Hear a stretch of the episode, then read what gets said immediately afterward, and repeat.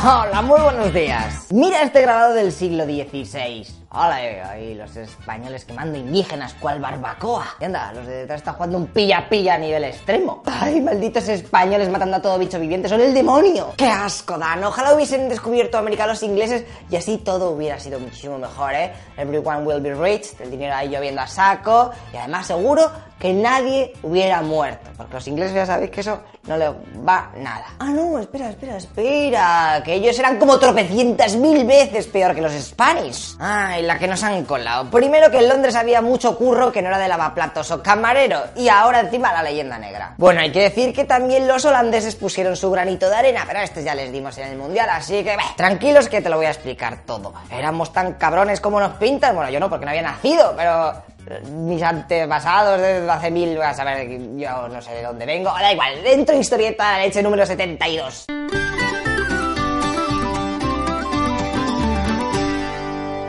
Antes que nada tenemos que hacer una especie de viaje temporal, corpóreo, interprofesional, funicular, ¿ok? Intentad que vuestro cerebro viaje a la Europa del siglo XVI, o sea, justo después de la Edad Media, ¿eh? Para que te sitúes. En aquel momento la monarquía hispánica controlaba medio mundo y las demás potencias lo único que podían hacer era perder batalla contra los tercios.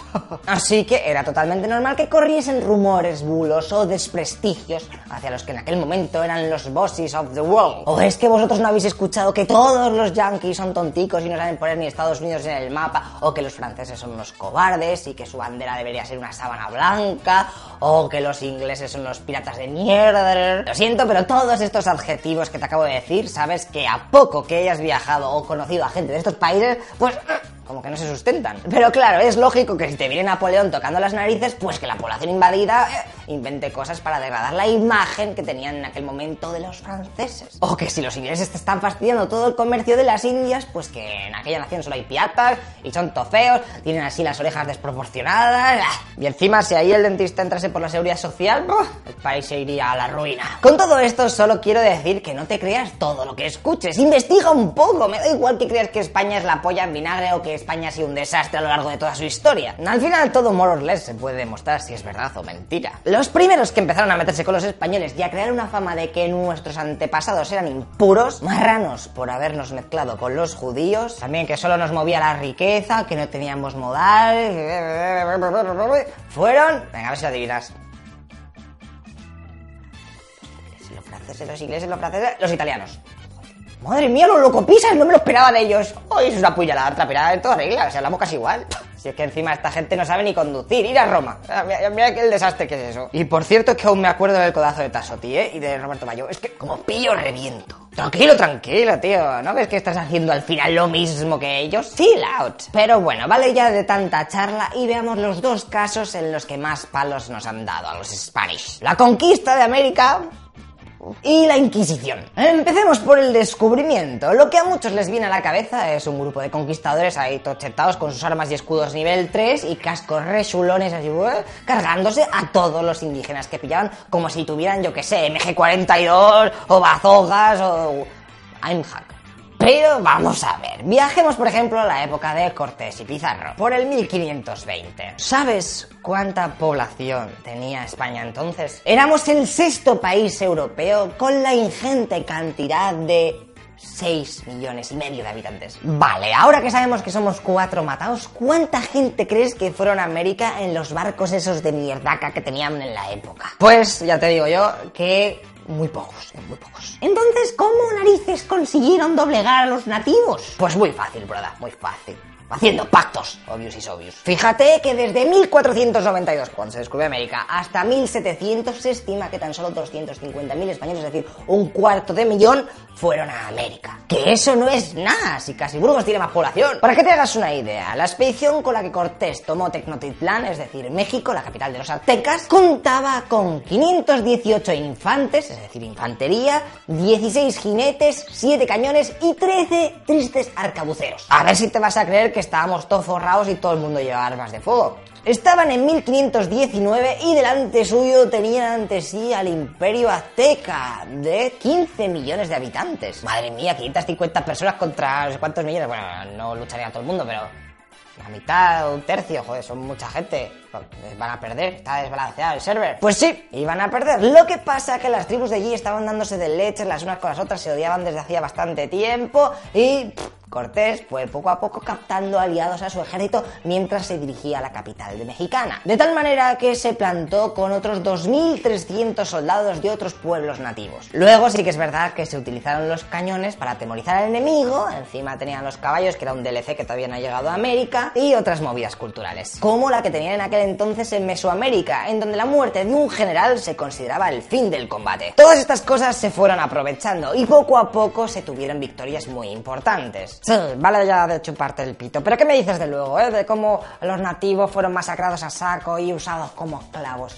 Ahí te he pillado. A ver, sería absurdo negar que hubo excesos con la población y que muchos de ellos se les puso a currar en minas como esclavos. Sí, of course lo asumo. Pero es que hay que verlo en el contexto histórico. Ya de primeras te digo que no lo estoy defendiendo ni nada por el estilo, pero tíos, estaban en el siglo XVI. Aquello era el pan de cada día, era lo que se llevaba, tenían otra mentalidad, otros valores. Sería algo así como odiar a los italianos porque los romanos cuando vinieron a la península, pues se cargaron a mogollón de íberos, nos robaron todo el oro ahí con la mina, nos pusieron a trabajar también en las médulas un desastre ahí. Por favor, qué asco me a los italianos hoy en día. Os la tengo jurada desde entonces, ¿eh? Numancia y my heart. Coño, ¿no os dais cuenta? Es historia. Pues muy bien, los mataron. Pues ¿qué se le va a hacer? Eran otros tiempos. Espero que hayamos aprendido la lección. Ya está, fin.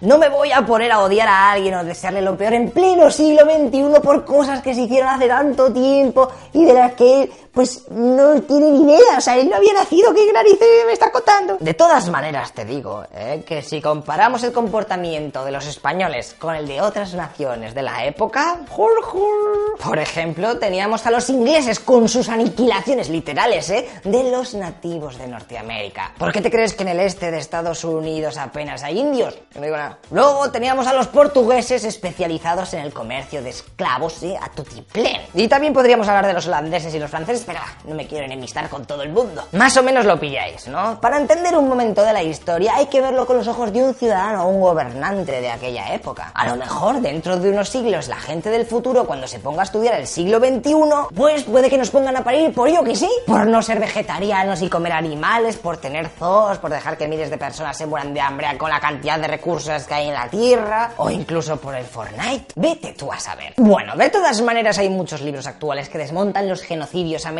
y tampoco creo que se esté descubriendo la pólvora, ¿eh? O sea, más o menos ya en el fondo sabía lo que había pasado, ¿no? Así que vamos a ver el otro archiconocido caso el de la Inquisición, el cual, por cierto, ya hemos tratado varias veces en el canal, así que te dejo los vídeos por aquí, así que pam, pam, y luego si quieres los ves.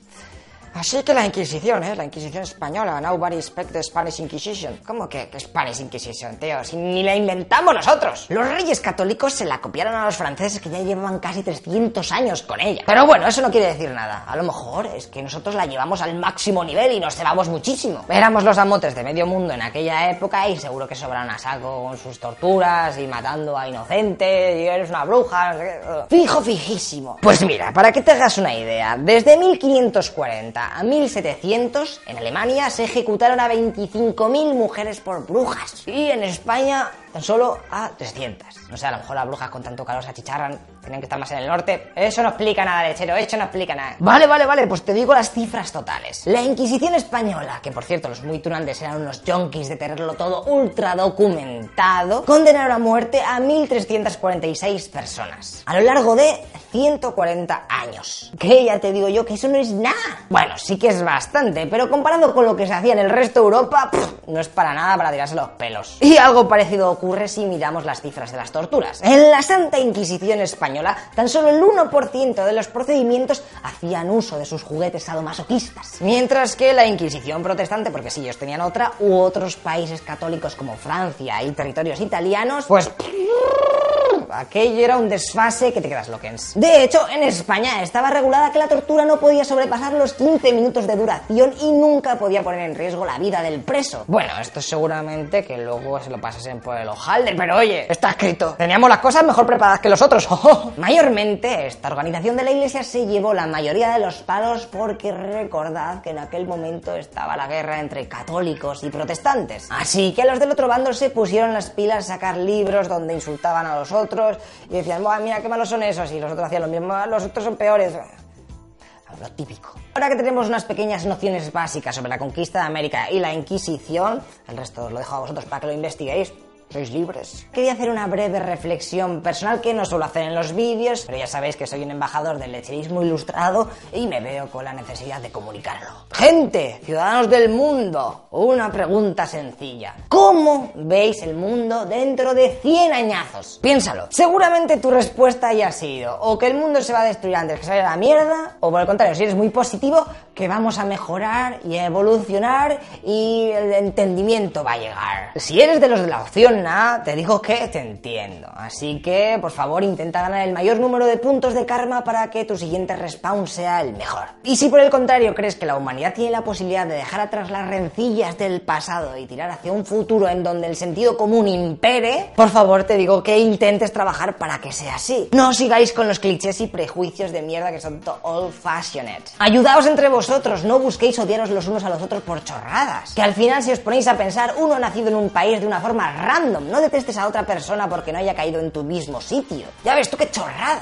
Si seguro que en otra situación podríais haber sido la leche de colegas. O por ejemplo, lo de despreciar a personas que no opinan como tú o que apoyan a otro equipo de fútbol diferente al tuyo. O sea, de verdad, no podemos quedarnos atascados en el tutorial de la vida. Tenemos que intentar por lo menos llegar al boss del medio. O algo así. Y para ello tenemos que evolucionar. Pero no físicamente, sino mental. Bueno, que no os aburro más con cosas hippies, que este canal no va de comer cabezas. Haced lo que queráis. Aunque me gustaría que fuerais felices y hagáis feliz a la gente que tenéis a vuestro alrededor, por favor. Y dicho este sermón así de guatis, os voy a decir que la próxima historieta de la leche va sobre este tío. ¿Te suena? Ya vimos en capítulos anteriores a Simón Bolívar y su historia de película. Pues en nada hablaremos de otro de los pros de la independencia americana. Yeah, bitch. Así que no te olvides de suscribirte si aún no lo estás y por favor visita nuestro Patreon, que a lo mejor te mola al máximo y dices, eh, me voy a, voy a ayudar a esta gente. Hago lo de esto porque hace un calor aquí que... De todas maneras, pásate unos días que seguramente haya nuevo contenido. Porque estamos explotados al máximo. Tú no sabes el sudor que hay aquí, eh, concentrado en esta cabeza. Esto, esto es de lana. Por Dios. Hasta luego, loco pizzas.